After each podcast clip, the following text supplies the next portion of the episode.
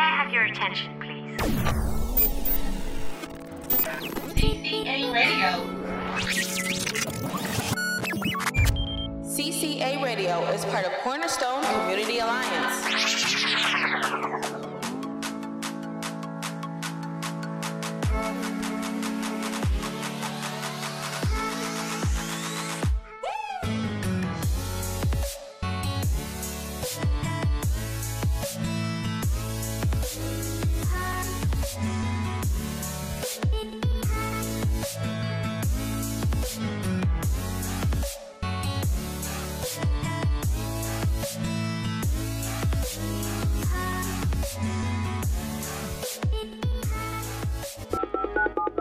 Hi, my name is Rob Owen and I'm from Manchester, and I am a proud supporter of CCA Radio because they are doing the right thing for children. Hi, my name's Stephen Best. I'm from the Dear Sophie organisation. I live in Dorset in the UK, and I'm a proud supporter of CCA Radio because, like me, they promote equal family rights. Hi, my name's Helena Philippo. I'm from Hertfordshire. I'm a proud supporter of CCA Radio because they believe in equality for both parents. Welcome to this week's episode here on CCA Radio with myself, Mark Sheppard, and today I will be discussing parental alienation. A lot of people may have never heard of it or even know what it is. This, like many topics, will be ongoing as it affects people in different ways. So what is parental alienation? Parental alienation is the process and the result of psychological manipulation of a child into showing unwarranted fear, disrespect or hostility towards a parent or other family members. It is a distinctive form of psychological abuse and family violence towards both the child and the rejected family members that occurs almost exclusively in association with family separation or divorce, particularly where legal action is involved. It undermines core principles of both the Universal Declaration of Human Rights and the United Nations Convention of the Rights of the Child. Most commonly, the primary cause is a parent wishing to exclude another parent from the life of their child, but other family members or friends, as well as professionals involved with the family, including psychologists, lawyers and judges, may contribute significantly to the process. It often leads to long-term or even permanent estrangement of a child from one parent and other family members, and as particularly adverse childhood experience and a form of childhood trauma results in significantly increased lifetime risks of both mental and physical illness. Now that we have a better understanding of what parental alienation is, I'll be talking to Stephen Best about his experience of it. Welcome, Stephen, to CCA Radio. Today's topic is parental alienation, and what I want to share with our listeners is how it affects different people. So if you could introduce yourself and share your experience with being an alienated parent, please. We will be also discussing your Dear Sophie campaign as well as playing the Dear Sophie song during the show. Hello, Stephen.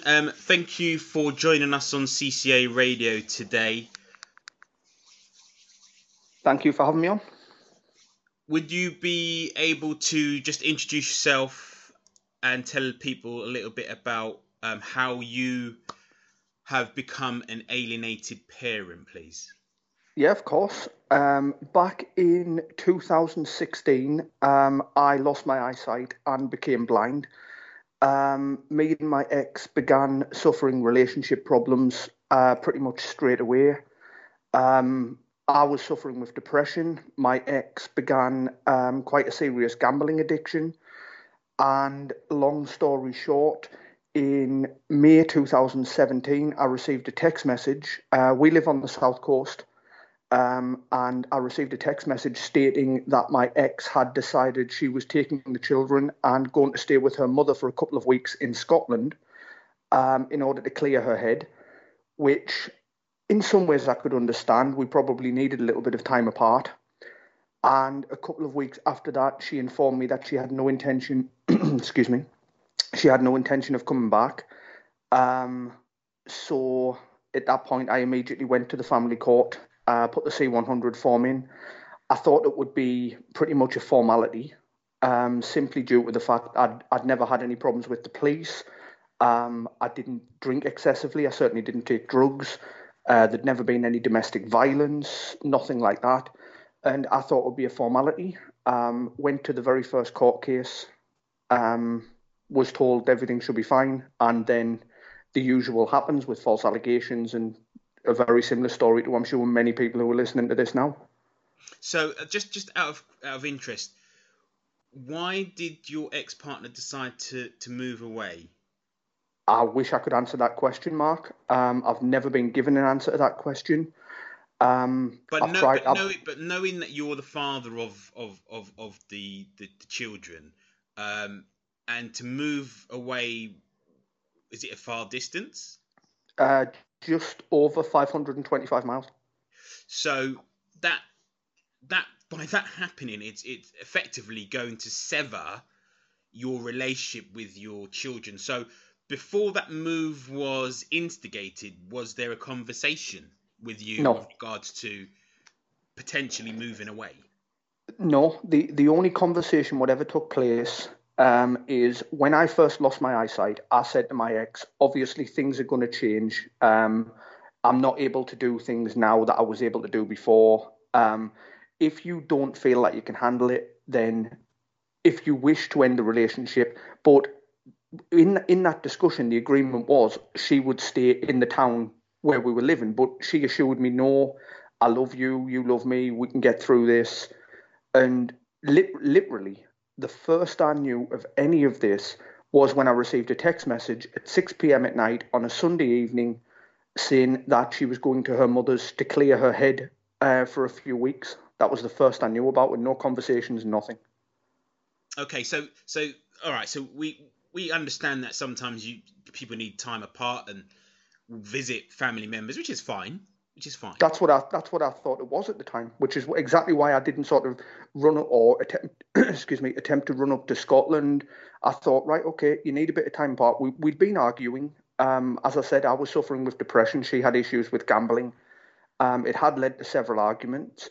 So that's exactly what I thought had happened. She needed some time apart, needed to clear her head. And to tell you the truth, I probably could have done with that time apart and to clear my head as well, to be honest. Which is fine, which everyone in a situation like that would need time apart anyway. So saying that, she chose to then move to Scotland with the children. What kind of happened then with regards to your contact with your children? She, at the time, before I put the C100 form in, I was calling her and she was calling me several times a day. There was no problem with me being able to speak to the children. I was calling every single night at 9 p.m. To say goodnight to my oldest son, and 6:30 to 7 p.m. to say goodnight to my youngest son. She always answered the calls. She would call me sometimes if they were at the park, just so I could speak to them. And it all changed at the point when she received the C100 form through her letterbox. That's when it all changed. So I'm assuming the C100 was a child arrangements order. Yes, I was applying for contact. Okay, so why did you feel that you needed to apply for contact and not just have it? Because in the we'd been through the whole of May and the first sort of week of June by this point, so we were almost 6 weeks into her being up there. She'd already sent me a text saying that she was planning to stay up there and wasn't wanting to come back down. And we talked about how contact was going to work. And all I kept getting told from her was, you'll have to wait until I'm settled. You'll have to wait until I'm settled. And any time I asked the question, well, how long before you're settled? What's happening? I always got the same response. I don't know. I don't know. And it got to the point where I just felt this is not progressing. It's not progressing. We're not making any steps forward. And there are 5-6 weeks gone by where, yes, I'm speaking to the children on the phone, but it's not the same, bearing in mind the longest I'd ever been apart from the children prior to her moving to Scotland was probably a weekend when I went camping with some friends, probably 3 or 4 years earlier. That's the longest I'd been apart from the children. So how did that make you feel when you didn't have that regular contact that you have always previously had, but now is being currently severed, how did that make you feel? Well, bearing in mind as well, from my point of view, with losing my eyesight, my contact with the children is tactile contact. It's giving them a hug before bed on a night. It's sitting my younger son on my lap.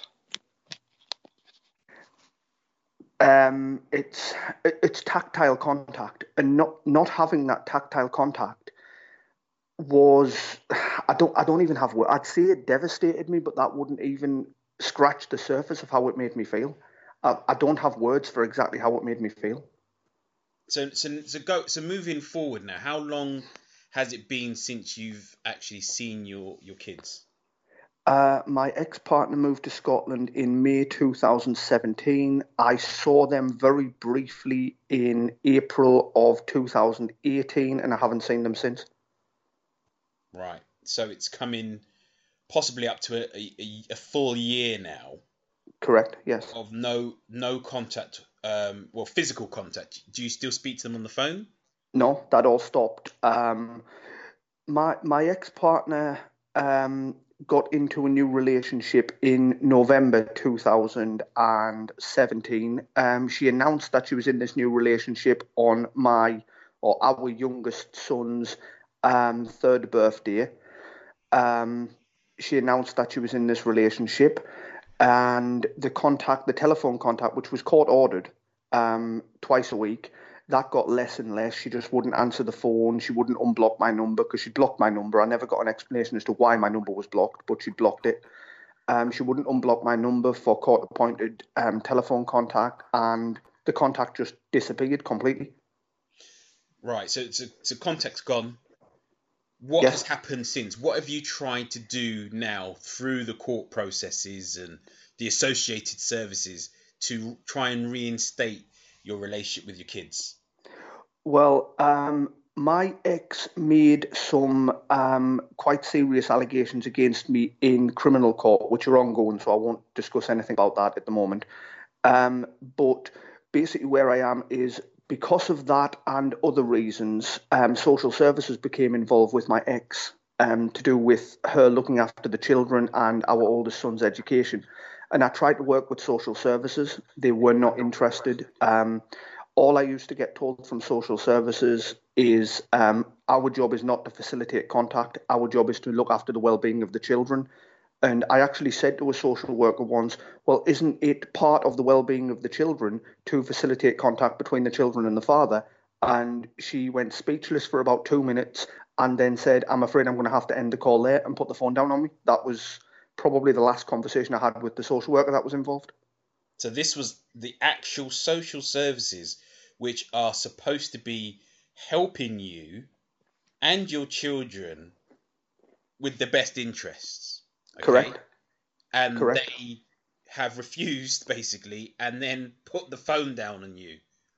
They've put the phone down on me. They've put the phone down on me several times, because at that point, I was advised by several people, including my solicitor, to record my interactions with social services. And I caught social services out in 3 different lies. And I made the mistake the first time. I contacted the senior manager in the city where my partner lives now. I contacted the senior manager, and I thought the senior manager would want to know that her sort of staff members were telling lies, blatant lies. I offered to play the record. Sorry about that. My signal was strange. I offered to play her the recording to prove that what her staff member had said was a complete lie. And instead, I got about a 15-minute bombardment down the phone of the reasons why I'm not allowed to record social services, why I shouldn't be recording anything that's been said. I was asked if I was recording that conversation, to which I answered, yes, I am. And she slammed the phone immediately down on me. I've never spoken to them since. And any time I try and contact them now, she's either in a meeting or she's not available to speak, and she'll call me back. Well, I'm waiting now about 4 months for this return phone call I was supposed to get. This to anyone listening, they're probably thinking, this can't be right. This must be outrageous. Do you know what, Mark? if you'd said the same thing to me in 2016, I would have been saying that exact same thing myself. I would have, before this happened to me, I didn't believe this could happen. And that's the problem, isn't it? That's where a lot of people who are suffering parental alienation, because bearing in mind, a lot of people probably don't know much about parental alienation. And you're now going through it like so many others, but yet before it sort of affects you personally, it doesn't even come into your vocab. No one really knows about it. It's not really taught anywhere. It's not really, there's no real awareness on mainstream for people to actually understand that this is a problem. No, the problem is, even when it is talked about in the media, it's misunderstood and it's misrepresented.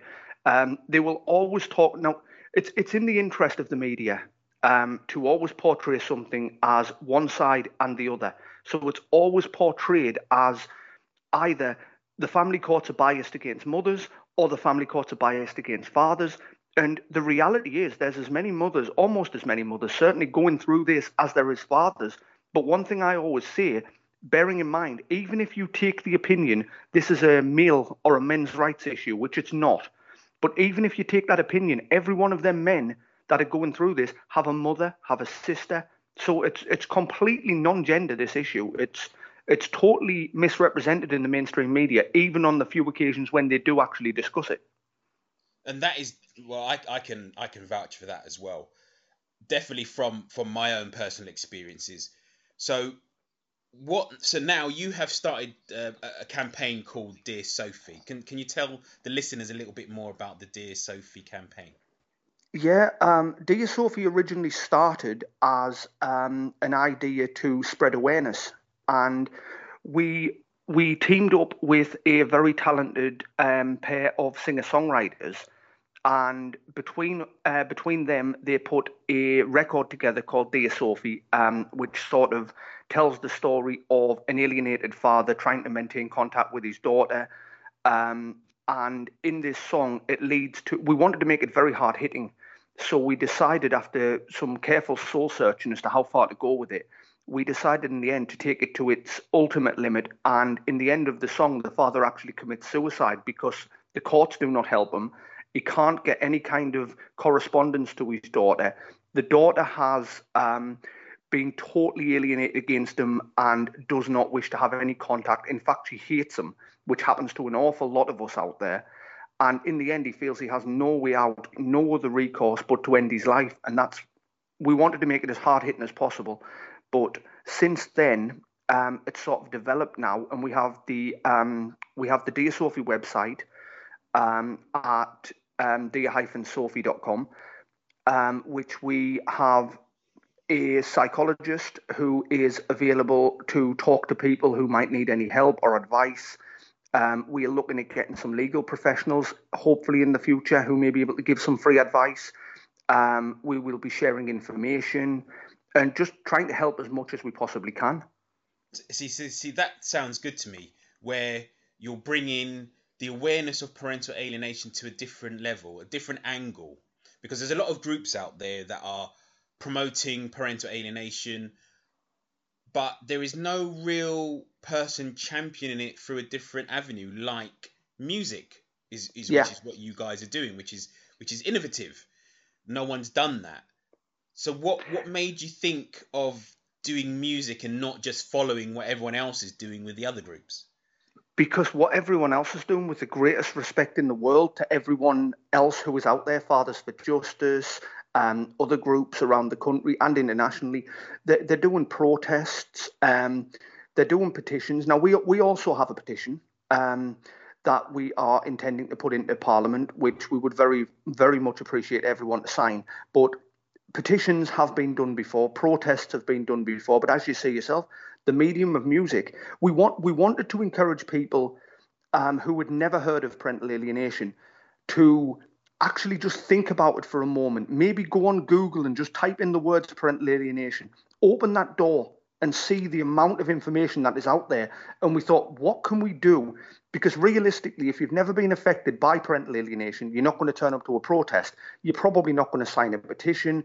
You're not going to be talking about it down the pub or in a restaurant. But what does everybody do no matter what the content is about, everyone listens to music. And we just thought maybe this will prick a few people's ears up. And if we can spread awareness to one more person, then at least we've done something to further ending this absolute scourge which is taking place all around the world. Well, that to me sounds fantastic. And to be honest, it's so innovative. I cannot but support it. And CCA are proudly supporting Dear Sophie and the movement. We will also be playing the Dear Sophie song during this podcast, which I hope everyone listens to and acknowledges the fact that there is a problem with parental alienation. But on that note, I want to thank Stephen for taking the time out to talk to us today about his experiences of parental alienation. And just after this, we'll be playing the Dear Sophie song for all the listeners to listen to. Thank you very much for your time, Stephen. Thank you very much for having me on, Mark. Up next, we have Britters and Kane featuring Danny Scott, Dear Sophie.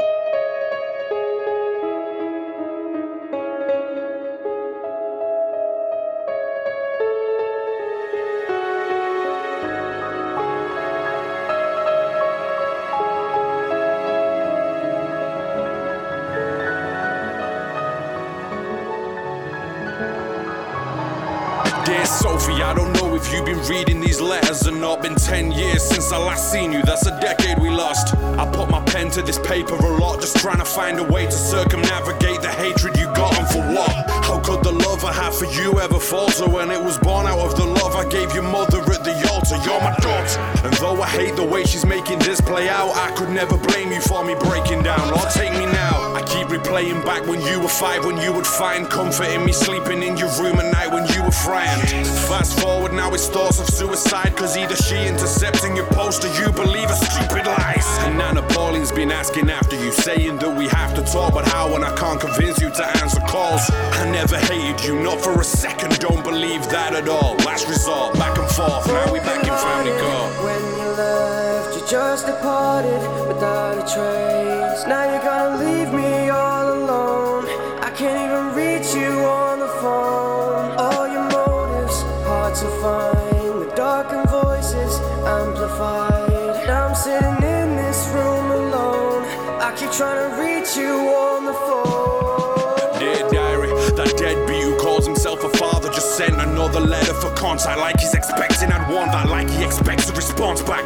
like he thinks I need him, throwing the word love around like I'm just meant to believe it, mentioning suicide like I'm meant to heed it. How though? And he never gave a damn about us, just left us out cold. Her mom told me how he grabbed around the hair and dragged her down the stairs and threw her out the house. So why on earth do you think I'd want to see him for? Replaying back when I was 5, when I would find him by my side, fists clenched, had me scrambling to try and find something to hide behind. I swear to God he's dead to me for every second I'm alive.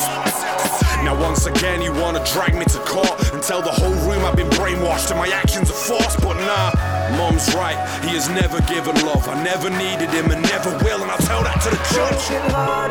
When you left, you just departed without a trace. Now you're gonna leave me all alone, I can't even reach you on the phone. All your motives, hard to find, the darkened voices amplified. I'm sitting in this room alone, I keep trying to reach you on the phone. I send apologies to the person who finds it's been alienated so long, maybe leaving Earth's the right thing. Judge dismissed the case, Sophie looked me dead in the eyes. I pop it on a string, controlled by the woman who fed her lies. I mean, I fought depression here for 10 years, stress and tears, all for what? The judge to dismiss it before he gets to hear my side of events? Sophie, you just have to know this isn't your fault, and it isn't how this was planned to go. I love you here and now, just how I love you in the grave. I pray one day your mother changes all her unscrupulous ways, at least enough to scrub away all of this good for nothing changes left on me, but for me nothing can cover up the pain, and so that's why I've landed on the darkest escape. No longer harbor the pain, I may never feel like a father again. Hope next time we meet those feelings have left you still to my temple. I forgive you, but believe I won't forget you, I'm sorry.